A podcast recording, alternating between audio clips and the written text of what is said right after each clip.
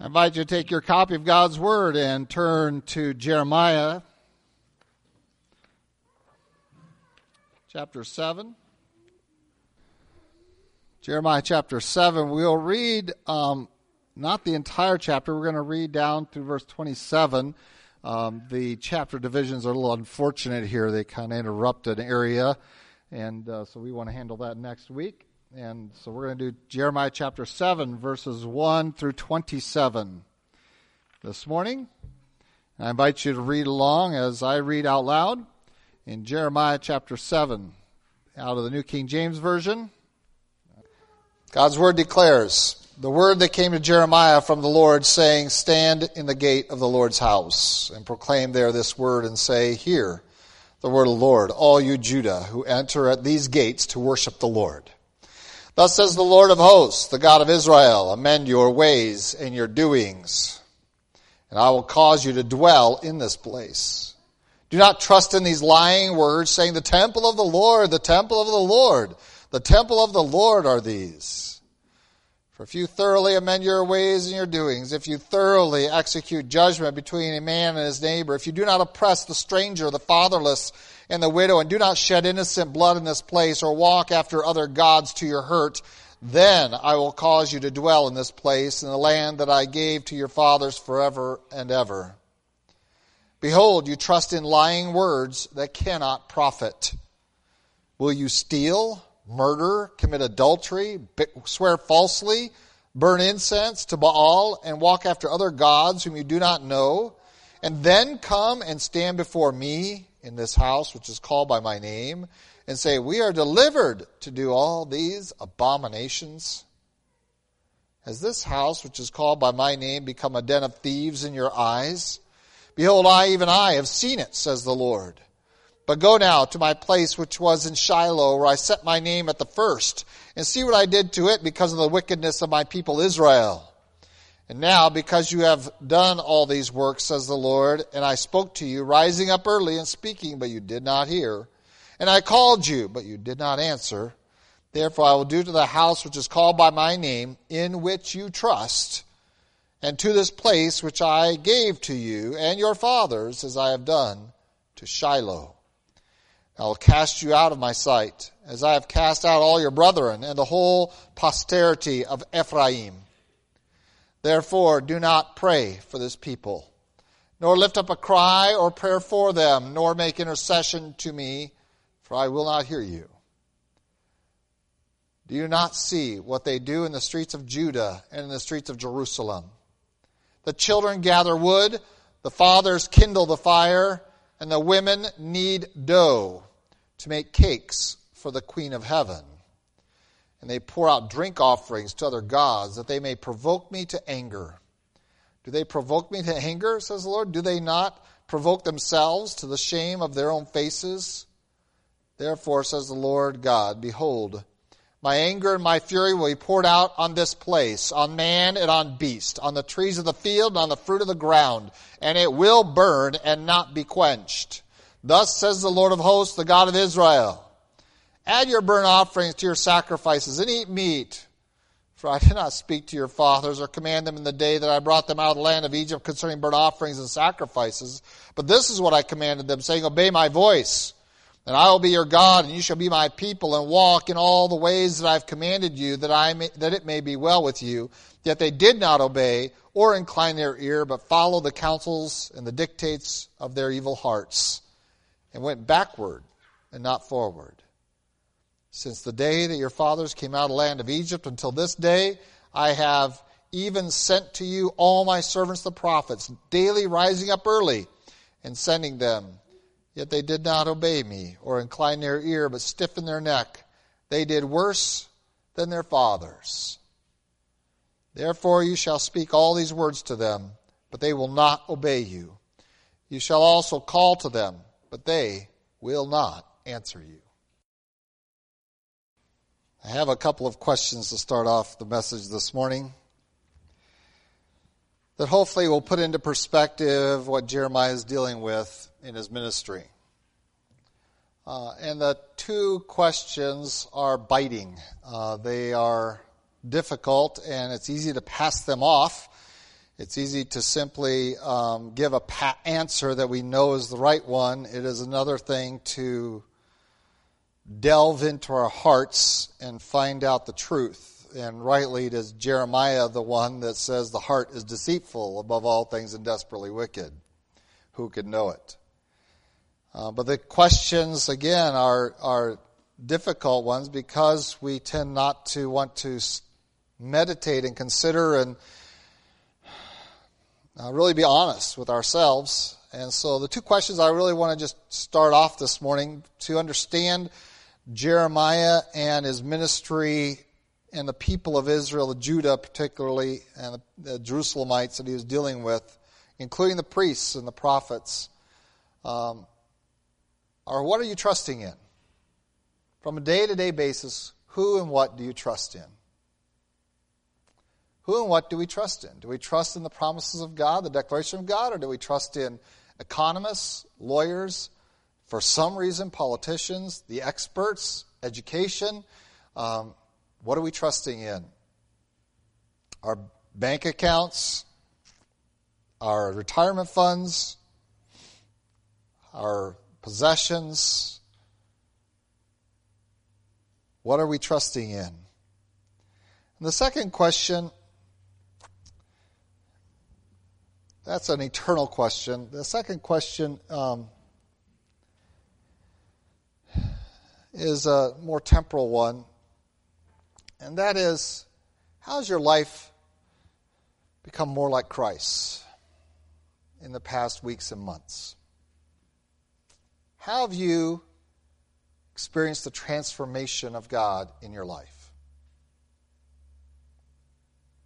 I'm not talking in general terms, I'm talking about real specific nuts and bolts, wheels on the ground, active means to say, this is how my life has been impacted by my faith this week, this month, this year. I know the week, the year's only a month old, but in the past 12 months. And indeed, since I have come to know Christ, we have sung the song Higher Ground this morning. I want to press on to higher ground, the song, the psalmist declares. And I know that that's going to be a lifelong pursuit that there's going to be opposition, and one of those oppositions I'm going to encounter is my own interests in this world. And the influences they have on me, which trump the influences of God's Word. So the question is how have we evidenced our faith and the work of getting to higher ground? Not just intellectual pursuits, but genuinely becoming more like Christ? And maybe that is a very sparse answer because there's sparse evidence. Well, this is some of what Jeremiah is dealing with among his people. He's dealing with a very religious people whose trust is misfounded, misguided, misdirected. But he's also dealing with a people who are convinced that they can persist without change. They can persist in their current action and not ever have transforming power of God at work in their life. And they can still please God. That they can do so by the low ground. They can do so by no pursuits that please God. And somehow it is God's fault if they didn't get to the higher ground of deeper faith.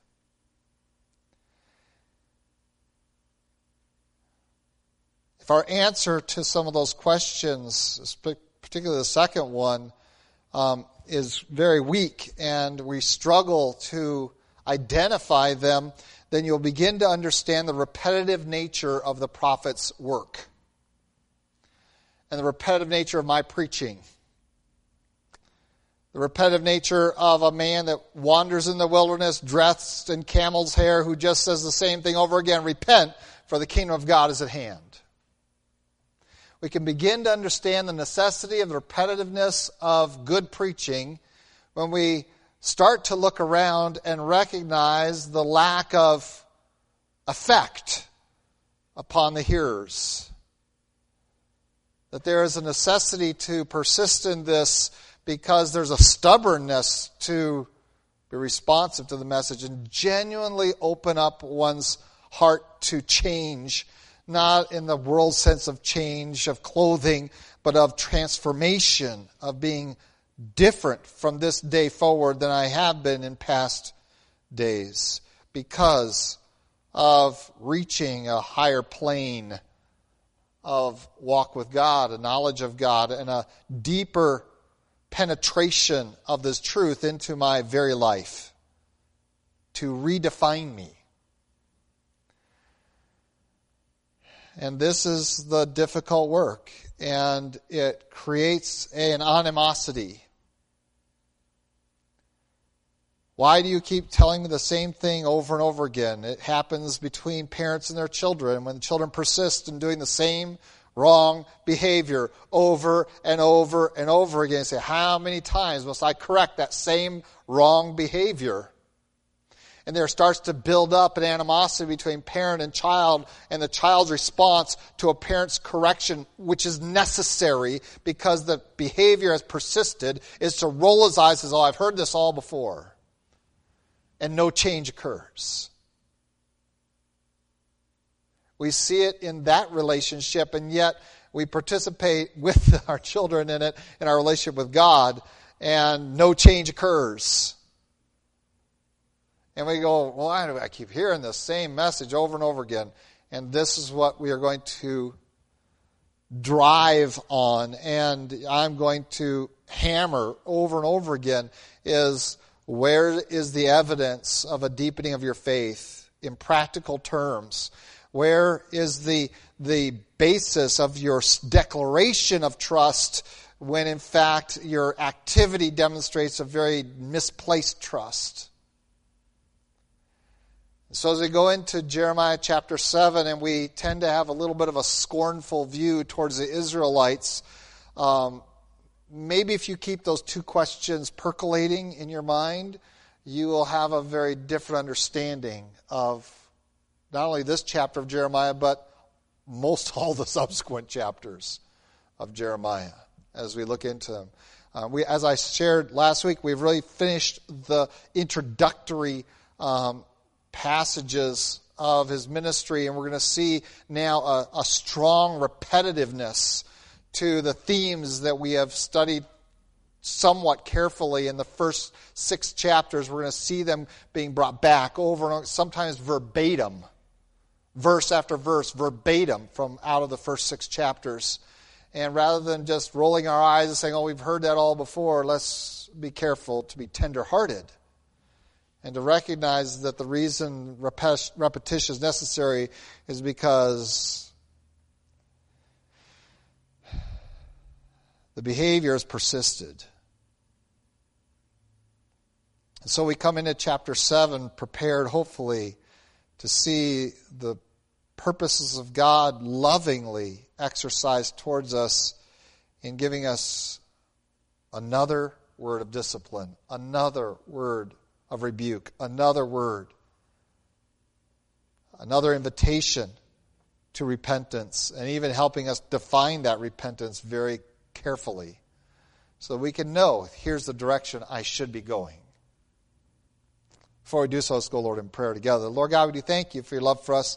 Thank you again for your word before us, your spirit within us, and your people around us. And Lord, our prayer is that your word might uh, reach us afresh and might reach us with hearts soft and tender to its truth and with an attitude that is ready to leave all to follow you and to allow every part of our lives to be transformed into your Son in a radical fashion that defies the wisdom of this world and yet demonstrates great faith. Lord, lead us into that way. Through your word this morning, in Christ Jesus' name, amen.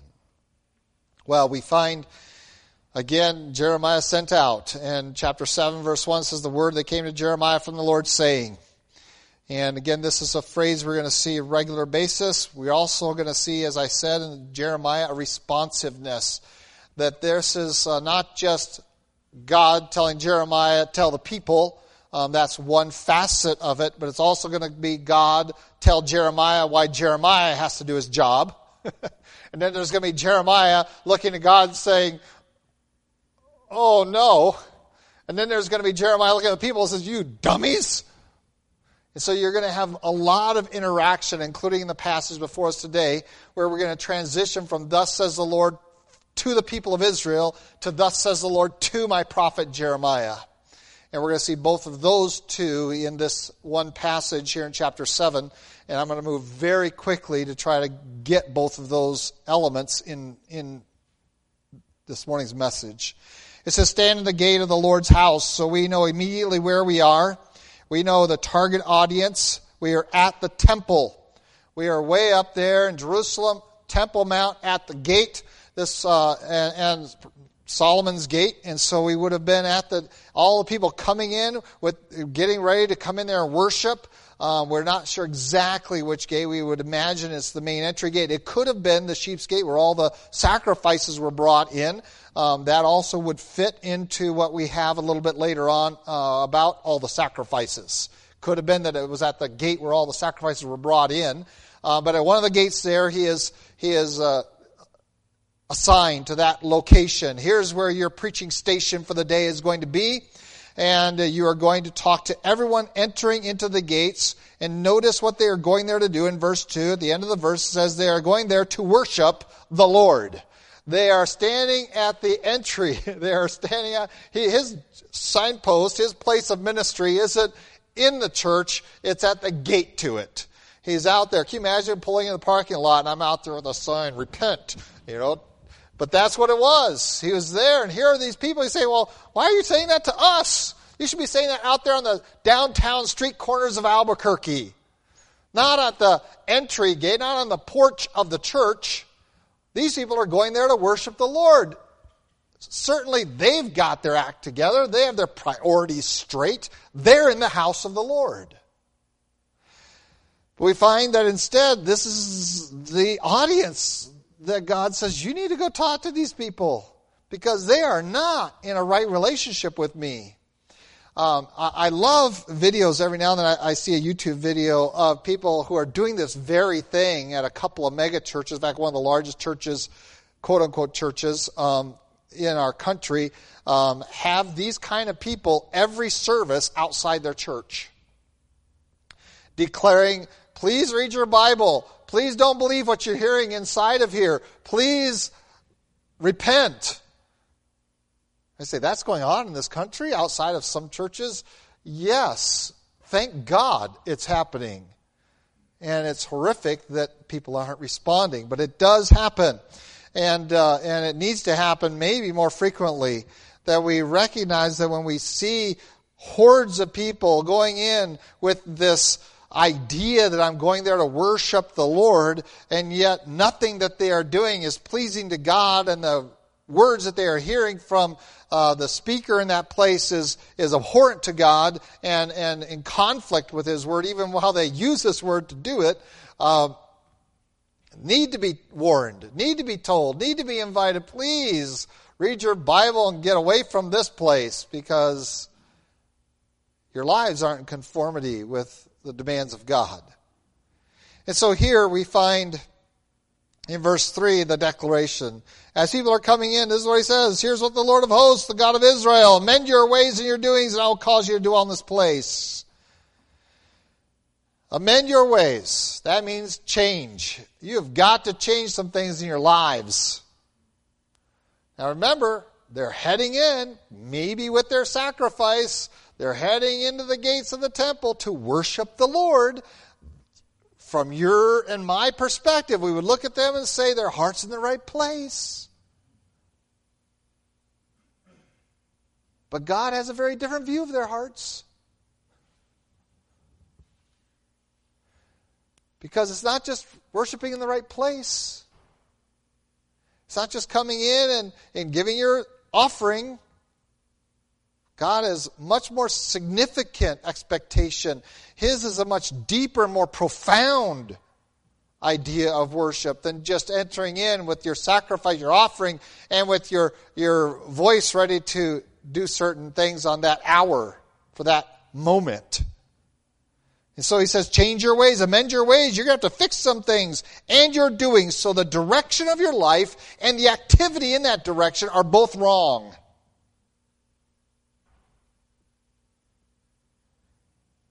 There's two facets of this amend your ways and your doings, the direction of your life and the activities of your life. And then I'll bless you. And that blessing, of course, that God keeps offering you is I will secure you. You'll have security. You will dwell in this place. This place will, will, Jerusalem, Judah, your land will be secure. All the promises of God will be secured. But it requires something of us that we make amendments, that we change things in our lives. And that requires us to recognize that the direction of our life, the ways are wrong, and the doings are not in conformity with what God would require of us in this day and age. Are our ways and our doings rightly founded out of God's Word, or are they just the ways and doings of this world that we have tried to clean up a little bit? Tried to wash off the ways of this world and polish them up and persist in them. And think, well, that God's got to be pleased with that. I mean, I'm not doing th- these things the way the world does these things, yet I'm still doing these things.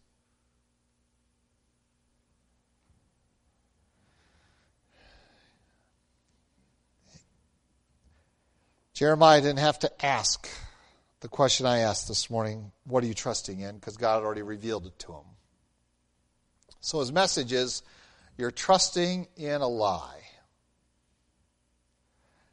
You're trusting in the lying words that are being spoken uh, in, of all places, the lying words are being spoken of in the very place that is supposed to be the place where we find God's truth declared and his praises sung. And in that very place where we think we are going to hear truth, we are going and instead we find lies being told, and we believe the lies because we like what they say. And what they declare, um, we begin to trust in. Uh, and so we fill our minds with this information. And it's more than just information. It is a calling. It is, it is misinformation that is driving us to false belief. And again, we find that uh, the declaration of the priests and the prophets was this is the temple. This is the temple. Do you think God's going to let anything happen to his temple? This is the temple. You don't need to worry because this city will never be taken because this is the place where the temple is. We are secure because this is the temple. And over and over and over again, week after week, as they come in with their sacrifice and offerings, day after day in the temple, they're hearing from the priests, we are secure because this is the temple of God. And you keep bringing your sacrifices in on your appointed days. You keep fulfilling those responsibilities. You take care of the Sabbath, and God will secure us. And don't we all want to believe that by me simply um, fulfilling religious obligation that I am secure? And let there be no doubt that there are many ministries in this land and around the world that are thriving with that same message. All you have to do is commit this amount of money and this amount of your time and energy, and your place will be secure. Make sure you fill this pew and make sure you fill that offering box, and we've got it all covered. How can God fault you?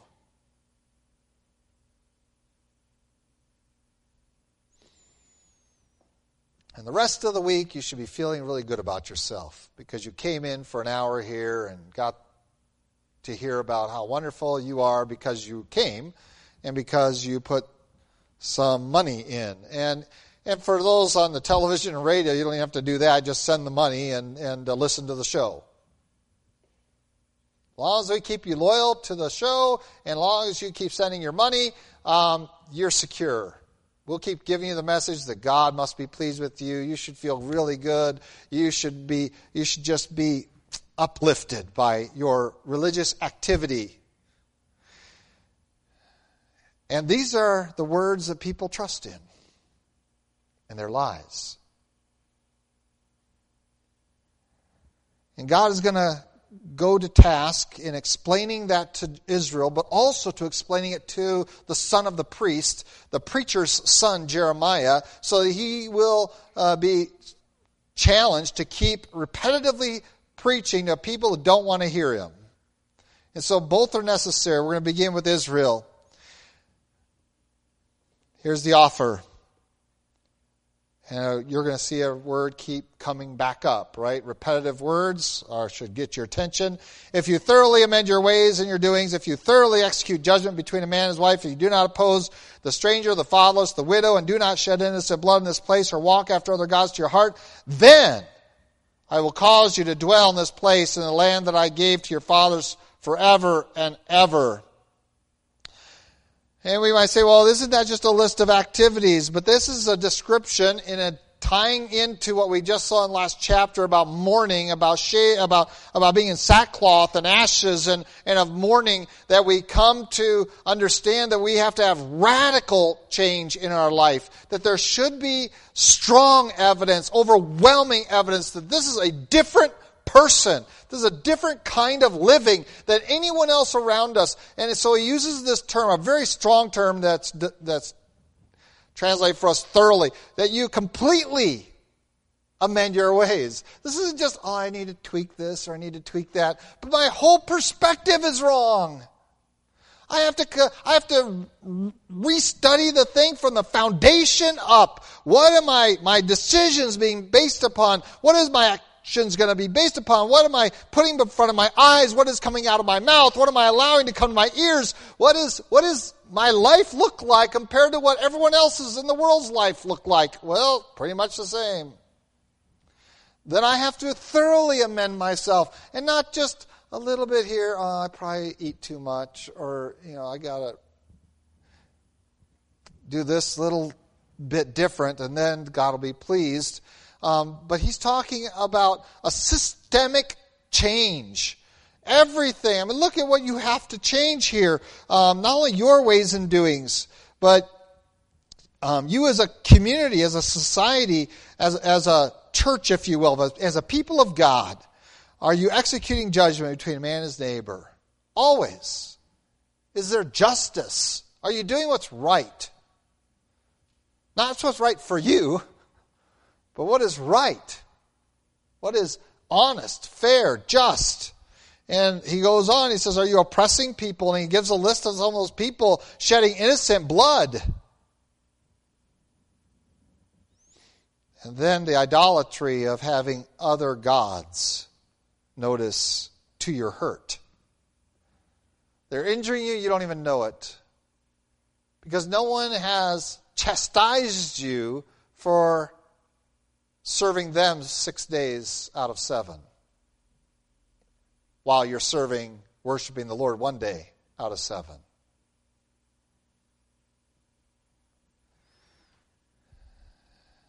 And so he invites them to break down their self examination to its very core. That we're not talking about just some superficial bumps that need to be rubbed smooth. We are talking about something that has to be transformed at the very deepest levels of your heart. Your attitude towards the things of this world and towards the gods of this world, that we transform them entirely to the point that we cannot tolerate stomach, that we cannot conceive that we are going to go back into that any longer, that we, that we be, join God, if you will, in being enraged that those kind of things happen within the church or within our family. let alone within us. So we find the problem. Here's the solution. This is really interesting. God gives us the solution midpoint, and he goes back to the problem. Verse 8 for the people. You trust in lying words that cannot profit. And here's the question What are you doing during the week? You might say, stealing? Well, when you oppress widows, fatherless, um, when you oppress the stranger, and you're shedding innocent blood, you're taking your wealth from those that can least afford it, um, that's stealing. These are go right there. And we can socially identify these with those above. You're going to steal, murder, commit adultery, you're going to swear falsely, you're bringing incense to Baal, you're walking after other gods, um, all during the week. Do you really think that God is clueless that you're doing this for six days out of the week? And then you're going to walk into God, you're going to put on your suit, you're going to take a shower first, probably, um, put on your suit, um, get your Bible, um, and walk in and, and be, I'm here to worship the Lord.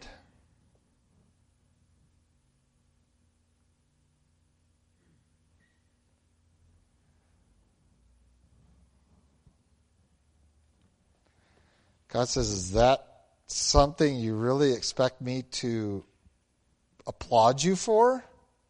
You're going to do all of that and then come, stand before me in this house, called by my name, and said, We are delivered to do all these abominations. And the idea here is that we are coming here not with an idea of changing any of those actions in our lives, but to just be relieved of the guilt of them and the responsibility of them.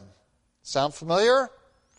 We're going to come and we're going to uh, just come into this place with no intention of changing anything. We'll come next week and we'll bring our sacrifices because I can live however I want if I go in on the Sabbath and I have a sacrifice to cover that sin. Does that sound familiar to you at all? No plan to change it, no concept that there is a, a horrificness to sin. Just, I'm going to keep doing it, but I can go to the church once a week and confess it all and be absolved of it. That's what Israel's doing. They're doing horrific acts of sin throughout the week. They're showing up at the temple with their sacrifice in hand. Here I am. I've got my goat or my lamb, my calf, whatever it is, my doves.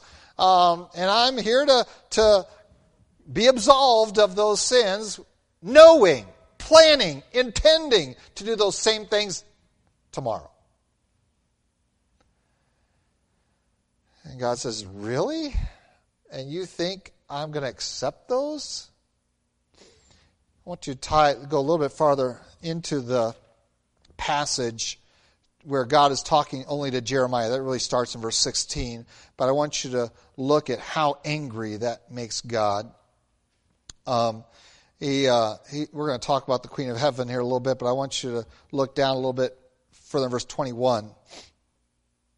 Why is God, in verse 20, he talks about how he, he's angry. My anger, my fury. God is so angry, he's going to burn the whole place down and everyone in it and around it. And here's what verse 21 says Add your burnt offerings to your sacrifice and eat meat. I did not speak to your fathers, command them in the day that I brought them out of the land of Egypt concerning burnt offerings or sacrifice. You say, well, wait a minute. Yeah, uh, he did tell them how to do that. But it wasn't his intention that this is how you please me by sinning like the devil and coming in and having a sacrifice to absolve you of it. That is not what the intention of those instructions were. The instructions were this obey my voice. I'll be your God. You'll be my people. Walk in all the ways that I've commanded you that it may be well with you. That is the spirit of the law. With an understanding that you will stumble, you will fall, you will struggle, um, but a repentant heart brings a sacrifice to God and says, Please forgive me, not because I'm planning on doing it again, but because I'm genuinely sorry I did it at all.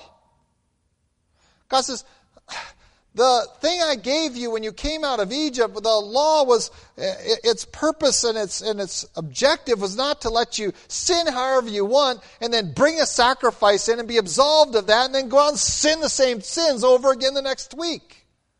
Can you imagine David doing that? I think David is one of the greatest examples of a guy that did a lot of sin. But I just keep saying this. I challenge you to find him doing the sin, same sin twice. I mean, read some of those Psalms and you can see how broken he is in his spirit over the fact that he has offended God and reaped the harvest of that offense, and he doesn't want that to happen again. And this is the spirit of repentance.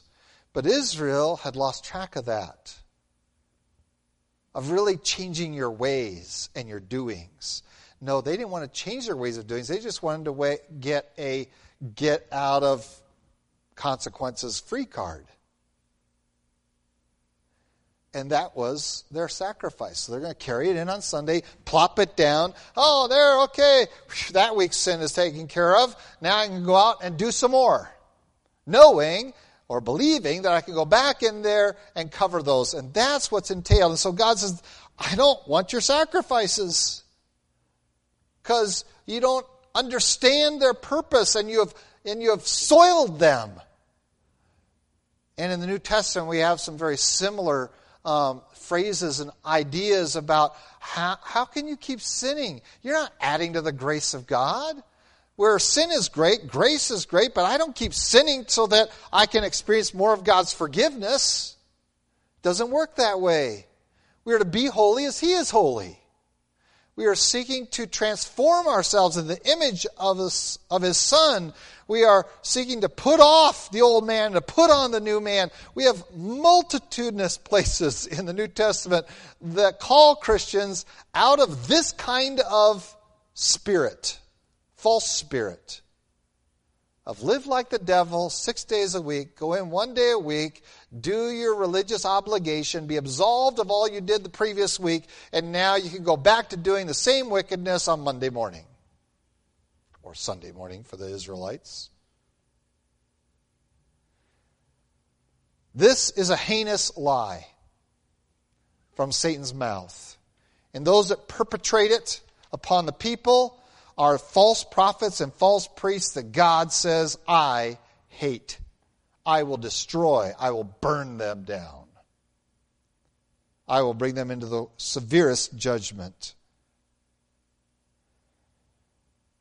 This makes God's house a den of thieves. And evidently, this was the same spirit that Jesus saw in the temple in his day of walking in it.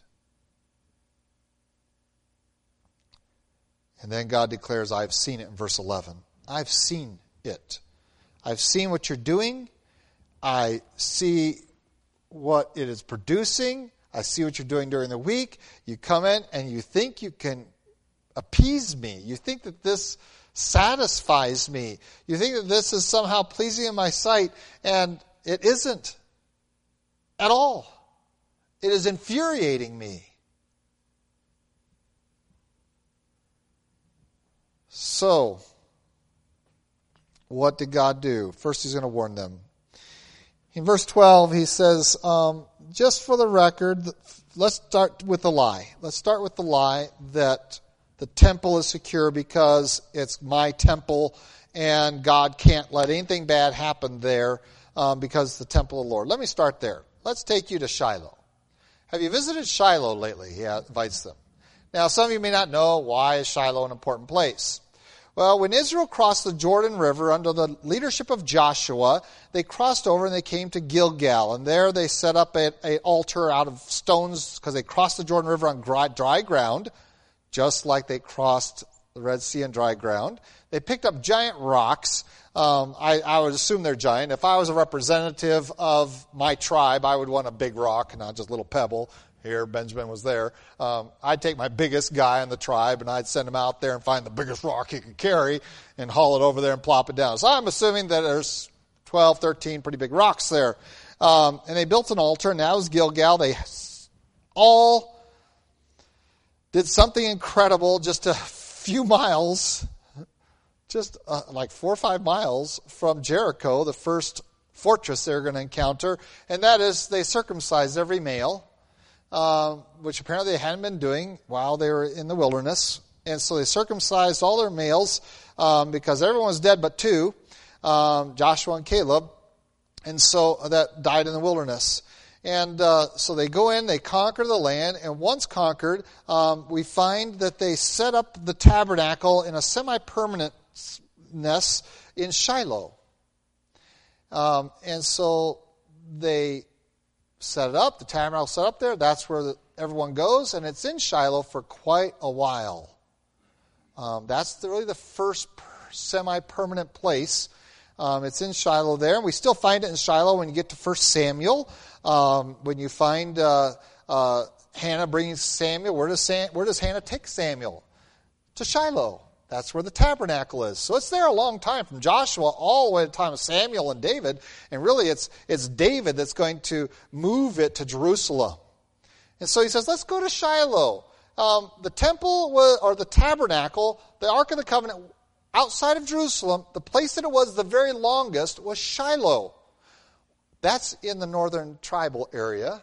He says, Why don't you go see what Shiloh looks like these days? Go over there and look. Well, they didn't have to go over there and look because they knew it was devastated by the Assyrians. He said, If I let them do that to Shiloh in the northern part, do you really think that I'm so committed to a place that I would defend this regardless of your actions? So he gives them an example to say, here's a, an example, historical example, that they can go out there and witness for themselves. Go look at Shiloh, and now tell me that the priest's statements are true.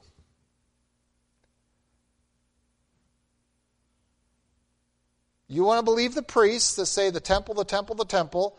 Go out there and visit Shiloh and tell me that you're secure because it's the temple.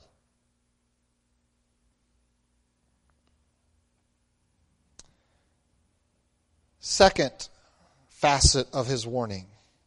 First, I'm going to demolish the lie. The lie is a lie. I'll prove it. Historically, there it is. Verse 13, we come to the second facet, and that is the invitation I have been sending you truth tellers. And this is a phrase that's going to keep coming up over and over again. They're rising up early in the morning. They rise up early. Um, and sometimes they say early in the morning, sometimes just say rising up early and speaking to you that you may hear. Um, that is that they are not just waiting till you're at the very cusp of falling into the pit of hell before hearing it. The idea here is that you've had lots of opportunities. I told you early on in this process, I started sending my prophets way back here, and you just ignored them and ignored them. And ignored. I, I did it early on. I've given you plenty of warning. I've given you multiple opportunities. Um, and you can't blame one king because you've been evil for multiple kings at this point. Even in the midst of Josiah's reforms and what happens afterwards, we recognize that the people were just given to this stuff, to the evil described by God here. He says, I've given you multiple, early, frequent opportunities to get this right, and you did not answer. And so, based upon the fact that I can, there's ample evidence that the priests are lying, but you don't want to look at that evidence. And given that you have had truth tellers coming to you for an extended period of time and you didn't want to hear what they had to say, you didn't allow it to transform you. So, therefore, I'm going to destroy this place, the place you trust in. And this is wonderful. This is not God being mean. This is God being so gracious. You're trusting the wrong thing. And God says, I'm going to rip that thing away from you. Now you understand why I asked you the question what are you trusting in? And maybe the greatest grace of God is to rip it away from you.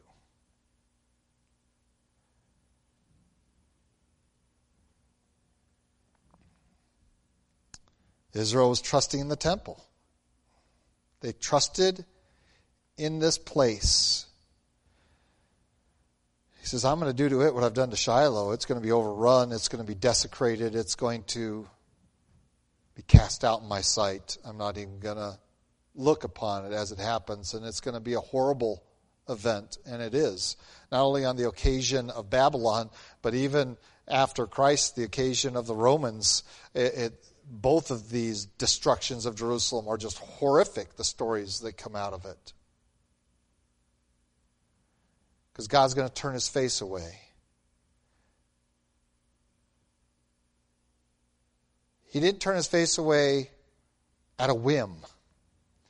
He didn't turn his face away because he lacked love, mercy, and grace he demonstrated those over and over and over again, invited and invited, sent out truth tellers. Yes, they were the minority, no doubt. But they were sent nonetheless, and they had evidence, they had God's word, they had the authority behind their words. And so God is going to rip away from them the very things, the thing that they trusted in. And perhaps the greatest evidence of God's grace in our lives to bring us to our knees before Him is to rip away from you the thing you're trusting in the most that isn't Him. Your false gods. Who are you praying to, really? Who are we dependent upon? Who do we believe? I've had many occasions that I have had individuals come and say, Pastor, what do you think? And I'll say, Well, God's word says this. And then they find counsel elsewhere and they say, Well, my lawyer says this. My parent says this. My teacher says this. My professor says this. And I just shrugged my shoulders and said, Well, then you have a choice, don't you? God's word says this. They say that. Now we'll find out what you believe. Who do you trust?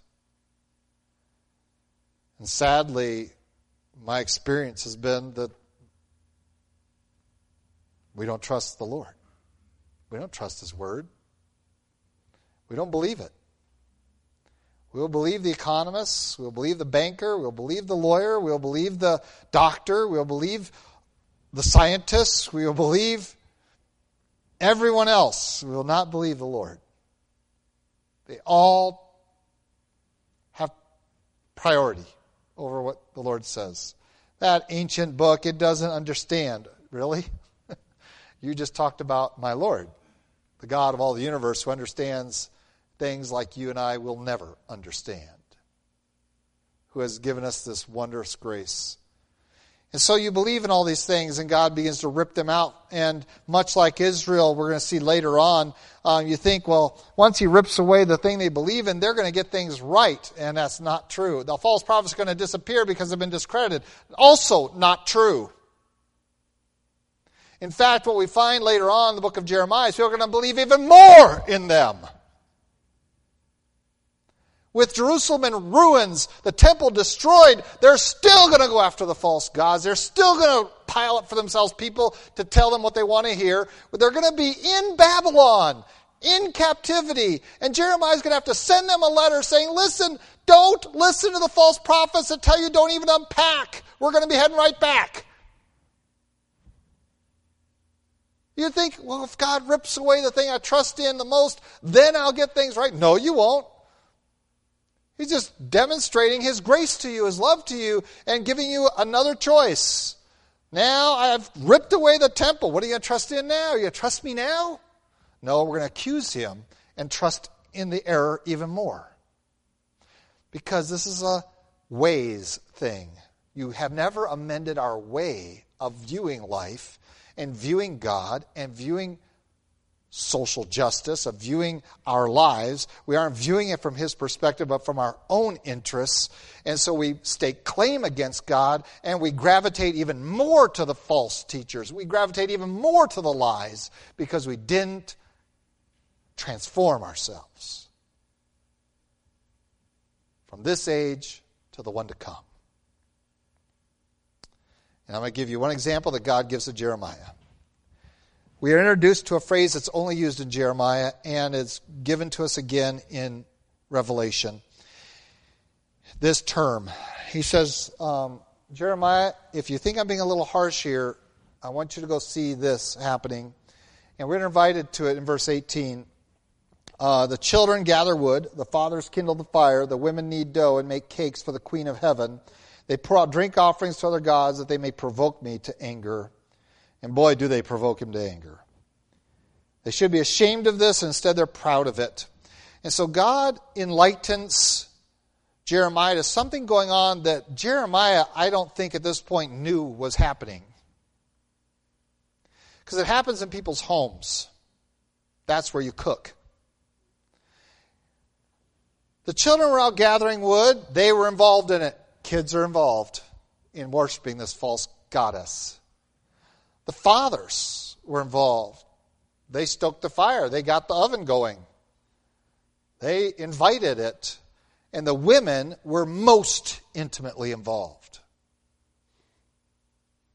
In fact, the women drove this worship. They baked the cakes, they had offerings, they, they decorated them, um, and it was all for this term, the Queen of Heaven, in verse 18. They had drink offerings to other gods because the Queen of Heaven had many suitors, suitor gods.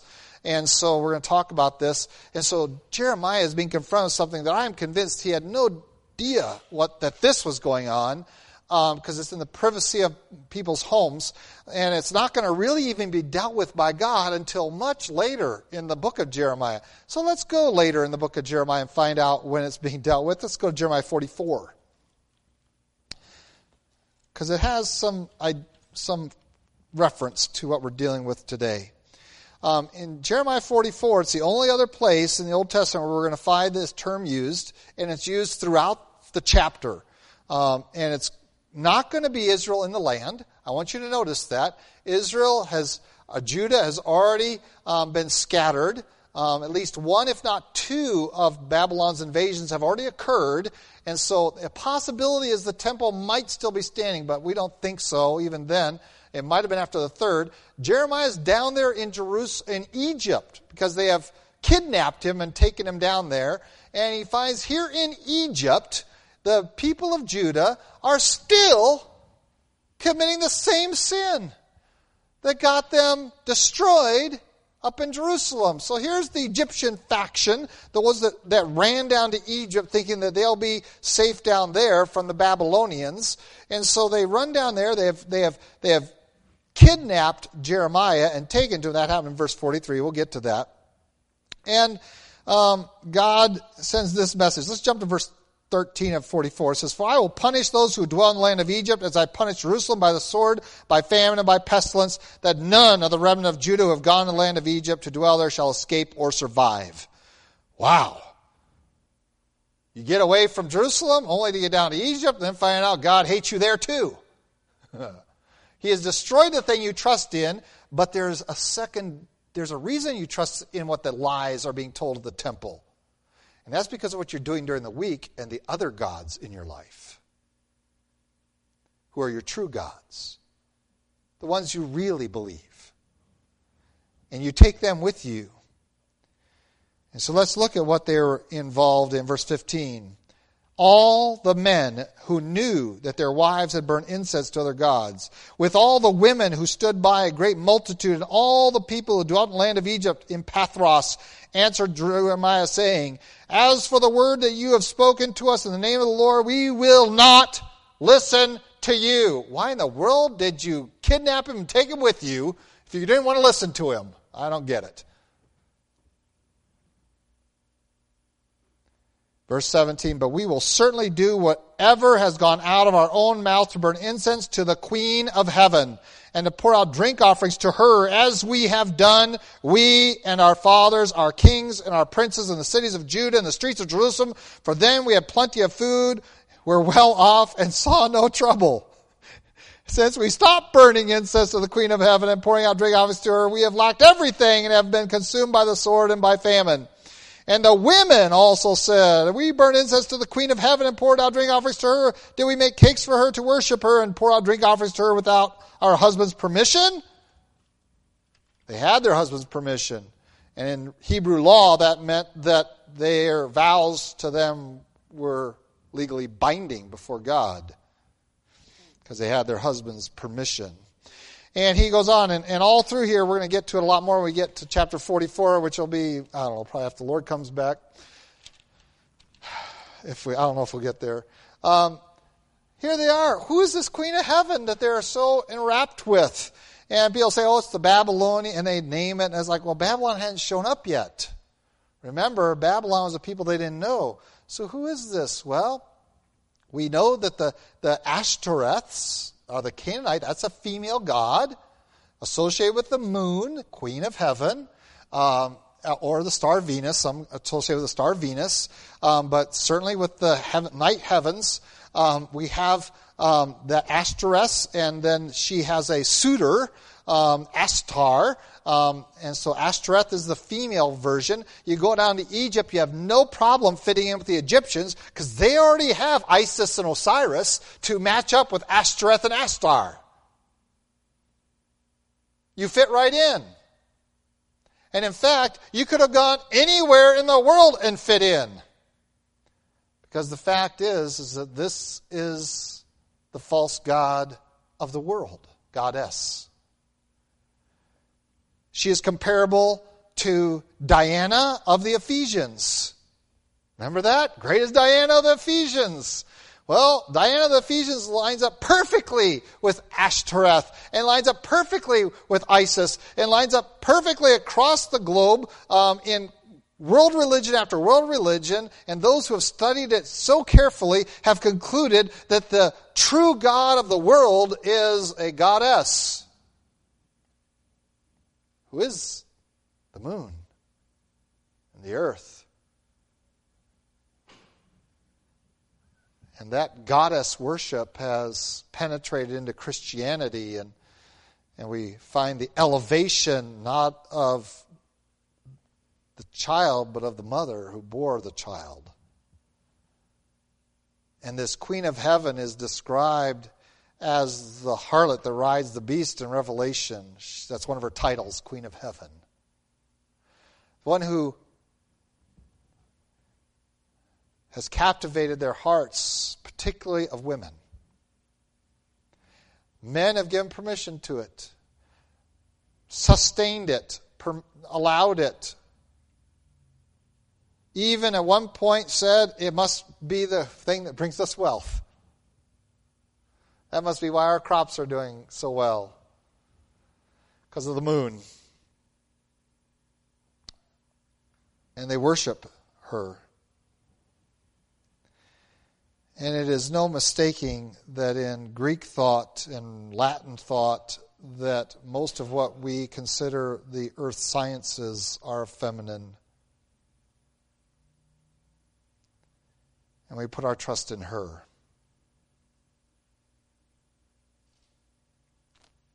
She gives us crops. She gives us wealth. And it's only if we abandon them that they go away. But they did not acknowledge that the only reason they abandoned them for a season was because they were driven from their place of worship by a provoked God. God pours out, and because they didn't repent, they didn't change their, mend their ways. They didn't amend their doings. They didn't uh, commit themselves to this full re-investigation of themselves in this and, and conforming themselves fully to God and, and breaking, allowing Him to break them down to their very core because they persisted in this and now they have accusation against God and instead of humble surrender to him, they point the finger at him and declare that he is the reason and we need to go back to our old ways. And in Egypt, they go right back to worshiping the Queen of Heaven with their little cakes with little moons on them, little cookies, decorated for their God, goddess. In Jeremiah, you can almost envision the God saying, Listen, this is what's going on out there outside of the temple. So you don't think I have a reason to be angry? And you can almost sense Jeremiah's taken aback. They're doing that? Oh, yes, they're doing that.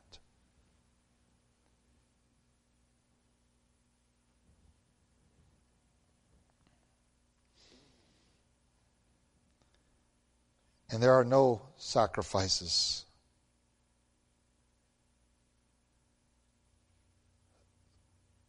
That take that away when there is no repentance when we continue to follow the counsels, verse 24. Sorry, I'm sorry. Yet they did not obey or incline their ear, but followed the counsels and the dictates of their evil heart and went backward and not forward. And then comes the phrase that is very telling, and that is oh, I'm way past time. The very telling phrase is that they did worse than their fathers doing worse than your father's sin.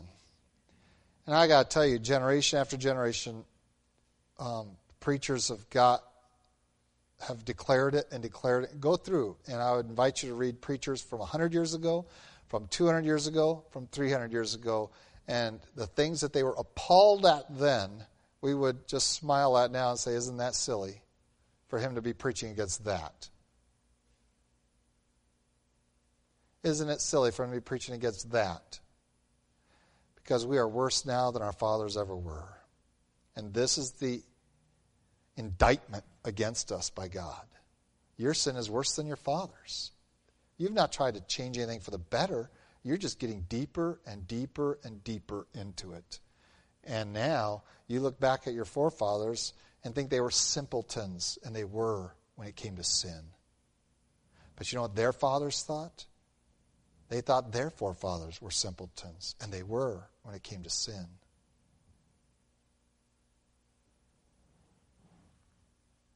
Less than 100 years ago, our nation saw the evil of alcohol and said we need to outlaw it. Simple, wasn't it? What simpletons? How silly.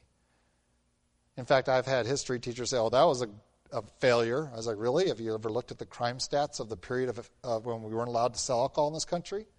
Have you looked at the divorce rates and what happened to them? Have you looked at the things that have happened in this country when we said that's wrong and we took civil action against it? We amended our Constitution, we amended our ways and our doings, and for all those years, blessing happened to this country. But what do we see portrayed of that period of time? All we see portrayed as if the speakeasies were on every block of every city in our nation, and they weren't. They were only in the most vile places of the biggest cities. And we have people saying, "Oh, that was a disaster. That was a failure. That was that was that was a social experiment that failed." No, it was a nation responding to good preaching and amending their ways, and for that season, we experienced incredible blessing. Oh, that we, but our sin is so much worse than our fathers. Examine it. Look at. Go back. Go back generationally and start finding out the innocence towards sin that was there, and the sensitivity and how desensitized we are to so much sin today that we think it's normal. That's just normal behavior. No, it's not. It's sin. But the world has said, you act like you're from the Victorian era. Well, I want to go back farther than that. I'd like to be in the Edenic era. I want to purge my life of sin. And this is the evidence of what you're trusting in. Let's pray. Lord God, we do thank you for your love for us. Lord, we have to acknowledge that we have other gods before us, before you. Gods of this age that we trust in. We believe what they say. We make our decisions based upon their lies and their influence. And we're sorry. And Lord, um, in your love and mercy, we pray that you might rip them away from us. But we know that that really isn't enough to change our heart.